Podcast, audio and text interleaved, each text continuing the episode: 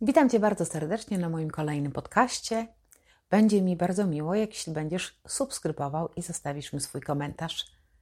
Z ogromną przyjemnością towarzyszę Tobie w drodze do zmian, które Tobie służą. Na moim kanale na YouTube NBC Find Yourself Beata Niewińska publikuję wiele materiałów, które możesz wykorzystać do samodzielnej pracy. Wszystkie inne linki do social mediów znajdziesz pod tym podcastem. A teraz zapraszam do słuchania. Moi drodzy, wiecie, że świat narcystyczny składa się z oszustw, kłamstw i manipulacji. I ta ostatnia kategoria mówi o triangulacji. To taka technika narcyza, której on używa, żeby zaznaczyć swoją władzę i osłabić pozycję swojej ofiary. Dziś opowiem Wam o tym, czym jest narcystyczna triangulacja, jak ona się rozwija i jaki ma wpływ na Twoje życie, a przede wszystkim jak się przed nią bronić. Taki temat wybrałam na dzisiejsze nasze spotkanie. Myślę, że każdy z nas powinien znać takie ruchy, powinien się nim przy, przyjrzeć, jeśli podejrzewa, że jest w jakimś toksycznym, trudnym związku.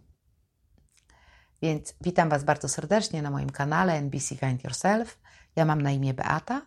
Na tym kanale rozmawiamy o bardzo ważnych sprawach, mówimy o nadużyciach emocjonalnych, mówimy o rozwoju duchowym, ale również rozwoju osobistym. Bardzo miło mi powitać każdego z Was. Dziękuję Wam za Waszą obecność, Wasze wsparcie. Dziękuję za udostępnianie tych filmów oraz dzielenie się własną, czasem bardzo trudną historią. Nowe osoby, które jeszcze nie subskrybują tego kanału, zachęcam Was bardzo mocno do zostawienia łapki w górę i może napisania komentarza.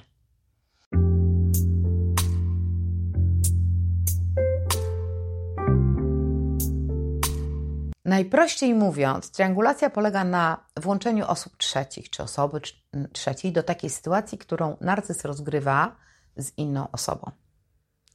I zwykle oczekuje on, że ta osoba go poprze, czy, czy da mu jakieś poparcie, usprawiedliwi, czy wyda dobry sąd, przedstawi swój punkt widzenia i to pomoże wyjaśnić jakąś sporną kwestię, czyli wygraną dostaje narcyz. Ale w pozytywnym kontekście może to być sytuacja, kiedy pracujemy z kimś, z kolegą, szefem nad jakimś ważnym projektem i coś jest, jakiś punkt sporny. Gdy mamy jakieś wątpliwości, no to prosimy o, o to kolegę czy szefa, żeby wydał jakąś opinię, czy przyznał komuś rację, po to, żeby ten projekt generalnie wyszedł jak najlepiej. I taka sytuacja, ile w ogóle nie ma w sobie jakiejś złośliwości, celowego, szkodliwego działania, jest bardzo naturalną, normalną sytuacją, którą spotykamy w naszym życiu zawodowym i prywatnym. W przypadku, kiedy mamy do czynienia natomiast z osobowością zaburzoną, narcystyczną, to działa to zupełnie inaczej. Ponieważ narcyz używa triangulacji, aby zaznaczyć swoją władzę, swoją potęgę, aby kontrolować zawsze swoją ofiarę, osłabić ją, czy nawet ją niszczyć. Triangulacja jest ukrytą, perwersyjną i bardzo szkodliwą formą manipulacji, jest bierną agresją, jest działaniem bardzo trudnym do wychwycenia. To przemoc emocjonalna jednej osoby z wykorzystaniem innej. Przeważnie te osoby są nieświadome tego, że są wykorzystane. W związku z osobą zaburzoną narcystycznie, triangulacja może przybierać różne formy. Przykładowo, narcyz może włączyć do sytuacji tą trzecią osobę tylko po to, żeby, żeby uzyskać przewagę emocjonalną nad swoją ofiarą, żeby ją zmanipulować, zdominować i oczywiście to nie jest fair play, gra. Takim klasycznym przykładem mogą być takie przepychanki. Są na przykład rodzice, którzy wykorzystują swoje dzieci jako źródło argumentów i nie bardzo liczą się z tym, w jakim położeniu, w jakiej roli stawiają swoje dzieci. A to jest bardzo trudna rola, którą przyjmują dzieci, żeby musiały na przykład dokonywać wyboru jednej ze stron, potwierdzenia czasami czegoś, co w ogóle nie istniało, tylko dlatego, żeby być bliżej mamy czy bliżej taty. Dla dziecka to jest bardzo trudna sytuacja. Triangulacja może być przeprowadzana w sposób jawny i w sposób bardziej taki ukryty, zawoalowany. Kiedy my wszyscy wiemy, że bierzemy udział w jakichś tym wzajemnych relacjach, oddziaływaniu na siebie, to jest oczywiście ok, wszystko jest w porządku. Jeśli natomiast trzecia osoba jest wykorzystywana bez swojej woli i nie wie, co się z nią dzieje, to jest ta triangulacja niejawna. Narcyz bardzo chętnie sięga po tą triangulację niejawną, bo przede wszystkim ma na celu, żeby go nie zdewaluować, nie zobaczyć, kim on naprawdę jest e, i zawładnąć tą osobą, zawładnąć jego samooceną, podważyć Twoją wiarygodność, a nawet odizolować Cię dla, y, od innych osób.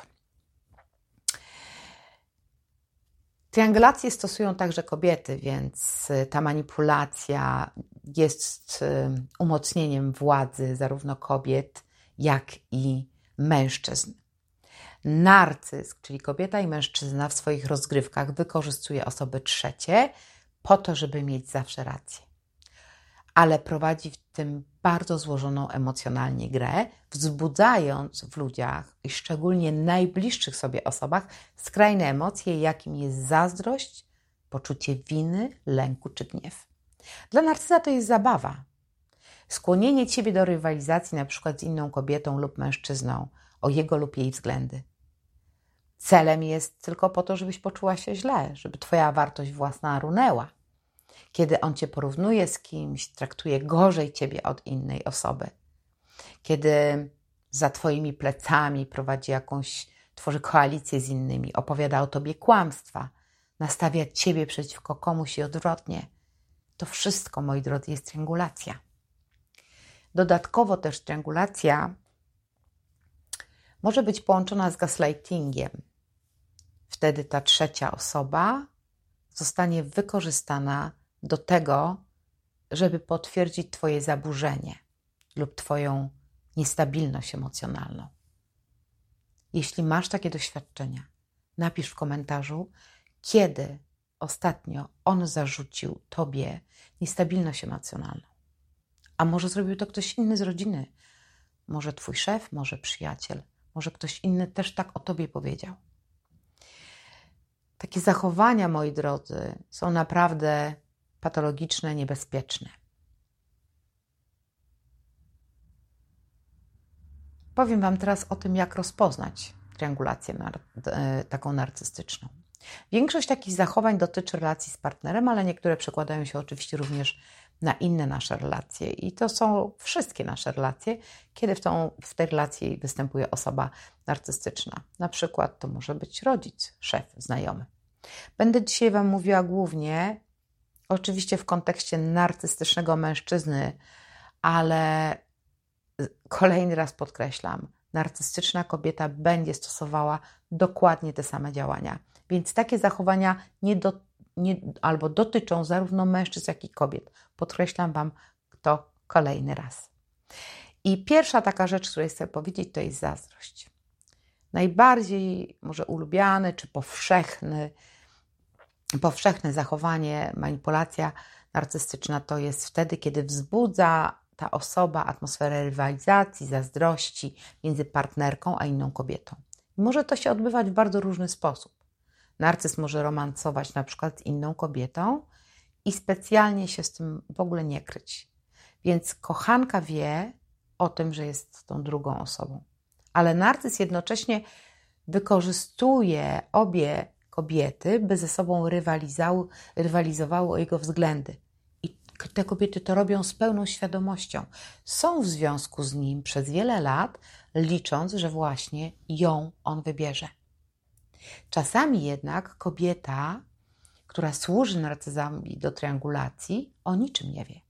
Narcyz się z nią umawia, flirtuje, pisze do niej, ale robi to tylko wyłącznie po to, żeby wzbudzić zazdrość swojej partnerce i może wcale nie mieć żadnej relacji z tą drugą, nawet się z nią nie spotka.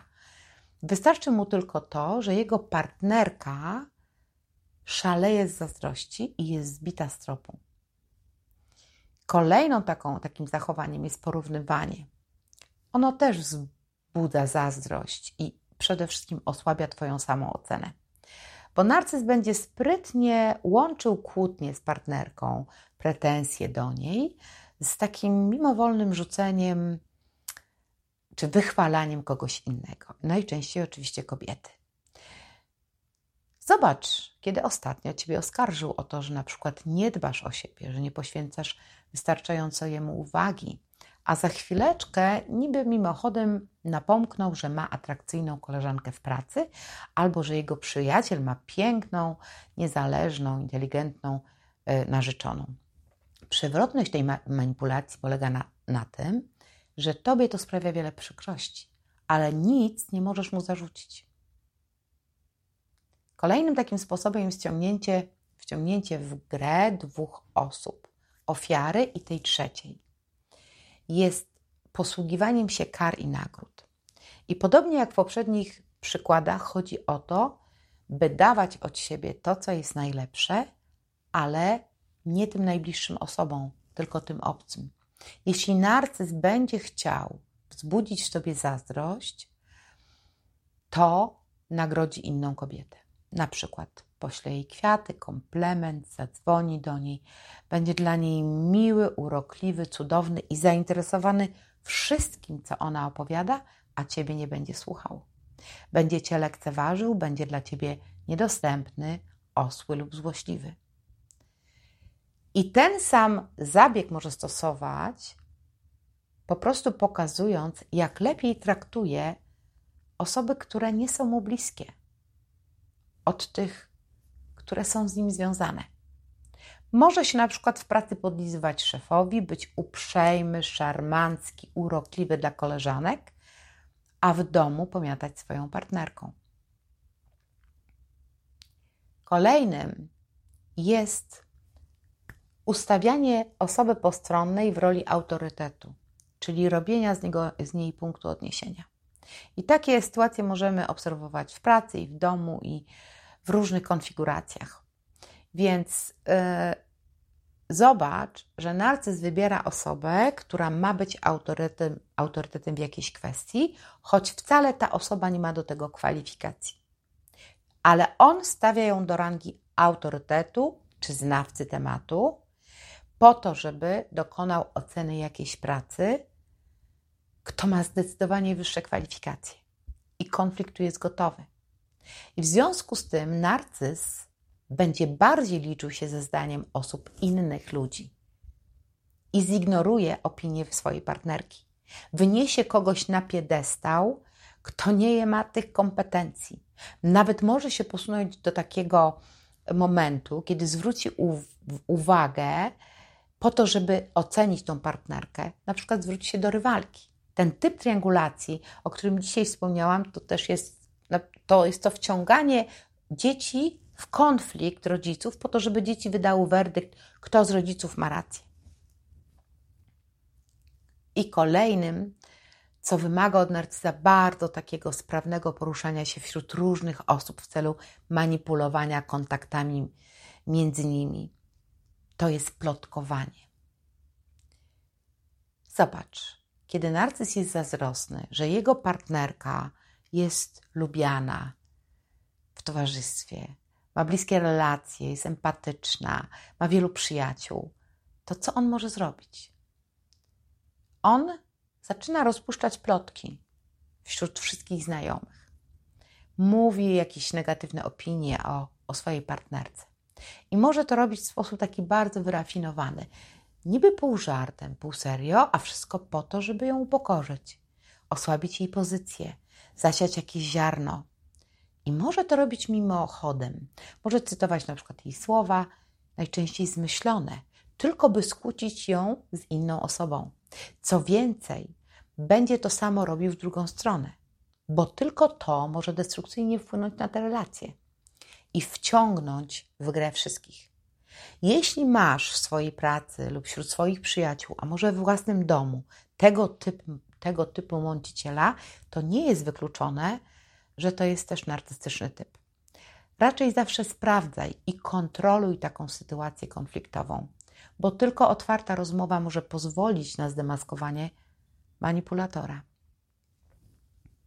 I ostatnim dzisiaj przykładem, takim szóstym triangulacji, o którym bym bardzo chciała Wam powiedzieć, to jest pomijanie. Pomijanie ważnej osoby narcyz celowo będzie pomijał osoby, które powinny być uwzględnione. Może to robić na przykład nie pytając ich o zdanie, nie informując o czymś istotnym, nie zapraszając ich gdzieś do niczego, co jest istotne, omijanie tej osoby, pytanie innych o zdanie w kwestiach, które dla Was są ważne. I tu może być też przykładem nasze relacje partnerskie, zawodowe, ale też i towarzyskie. Taki zabieg może być też połączony z gaslightingiem. Wtedy narcyz uzasadnia pomijanie ciebie w jakichś uzgodnieniach, bo mówi, że jesteś niezrównoważona, albo po prostu gorsza, słabsza, mniej efektywna, czy mniej kompetentna, czy zapominalska, roztargniona. I dlatego należy ciebie pominąć. Napisz mi w komentarzu, czy zdarzyły się w Twojej relacji takie sytuacje. Może to dotyczyć każdego Twojego dziecka, rodzica, przyjaciela. I ważne jest, żebyście patrzyli, jakie są skutki triangulacji.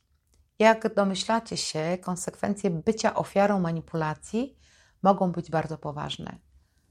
One wpływają na samopoczucie i nie tylko Twoje poczucie w towarzystwie Twojego narcyza, ale poczucie Twoje w ogóle wśród swoich znajomych, wszystkich ludzi, których on włącza w triangulację.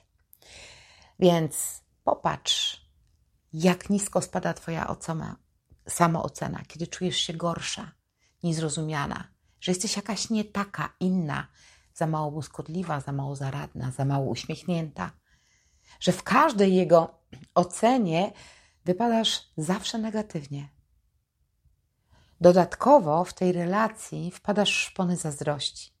Narcyz cię prowokuje zawsze, więc odczuwasz stały niepokój. Próbujesz go kontrolować, ale wściekasz się i frustrujesz, bo widzisz, że on poświęca innym więcej czasu, uwagi, flirtuje, a nawet może zdradza. I naprawdę nie radzisz sobie z tymi emocjami. I znów Twoje poczucie wartości spada. Przestaniesz, przestajesz czuć się pewna siebie, swoich zalet, swoich kompetencji, swoich możliwości. I czy to w związku, czy to w pracy, będziesz ciągle mieć wątpliwości, czy jesteś coś warta i jak zostaniesz oceniona przez otoczenie. Na dłuższą metę taki stres i niepokój mogą mieć dramatyczne skutki. Triangulacja niszczy Twoje relacje też z innymi ludźmi i samą sobą. To może być obca kobieta, obcy mężczyzna, która, którą postrzegasz jako rywalkę. To mogą być znajomi, którzy są pod wpływem narcyza i zaczną się od ciebie odsuwać. Albo dzieci, które będą minimalizować kontakt z tobą. Narcyz może cię naprawdę kompletnie odizolować i uzależnić całkowicie Twoje poczucie tożsamości i samooceny od Niego. Ale to nie jest tak, że nie możesz tego zmienić. Chociaż narcyz nam się wydaje, że jest genialnie inteligentny, świetnym manipulatorem, doskonałym strategiem, to uwierz mi, że wcale nie jest takim geniuszem, za jakiego się uważa, do jakiego cię przekonał. I choćby dowodem na to był fakt, że zawsze wykorzystuje swoje ofiary, które przeżywają jakąś chwilę słabości lub są zbyt empatyczne czy wysoko wrażliwe. Jeśli uważasz, że jesteś ofiarą triangulacji, to nie ma co panikować, bo naprawdę możesz wyjść z tej sytuacji. I pierwszą rzecz, którą możesz zrobić, to jest zadbać o siebie, zadbać o własną wartość, pielęgnować swoje pasje, hobby, dokonywać wyboru dla siebie, kierować się tym, czego ty chcesz. Na przykład nie rezygnuj z pracy, ze studiów, ze znajomych, ze swoich zainteresowań. Nigdy, nigdy z tego nie rezygnuj w imię uszczęśliwienia drugiej osoby. Nie możesz rezygnować z siebie. Nie możesz się izolować i przestać się rozwijać. Więc wyjdź z domu, zapisz się na kurs, jogę, wejdź do jakiejś grupy wsparcia, poznaj inne osoby, którym udało się wyjść z zawłaszczenia narcystycznego, przestań się wstydzić. Poproś o pomoc. Poza tym porozmawiaj z kimś, komu ufasz, ale kto nie jest wykorzystywany do tej triangulacji. Zwierz się komuś ze swojego problemu. Może to być terapeuta, ale też inna bliska ci osoba.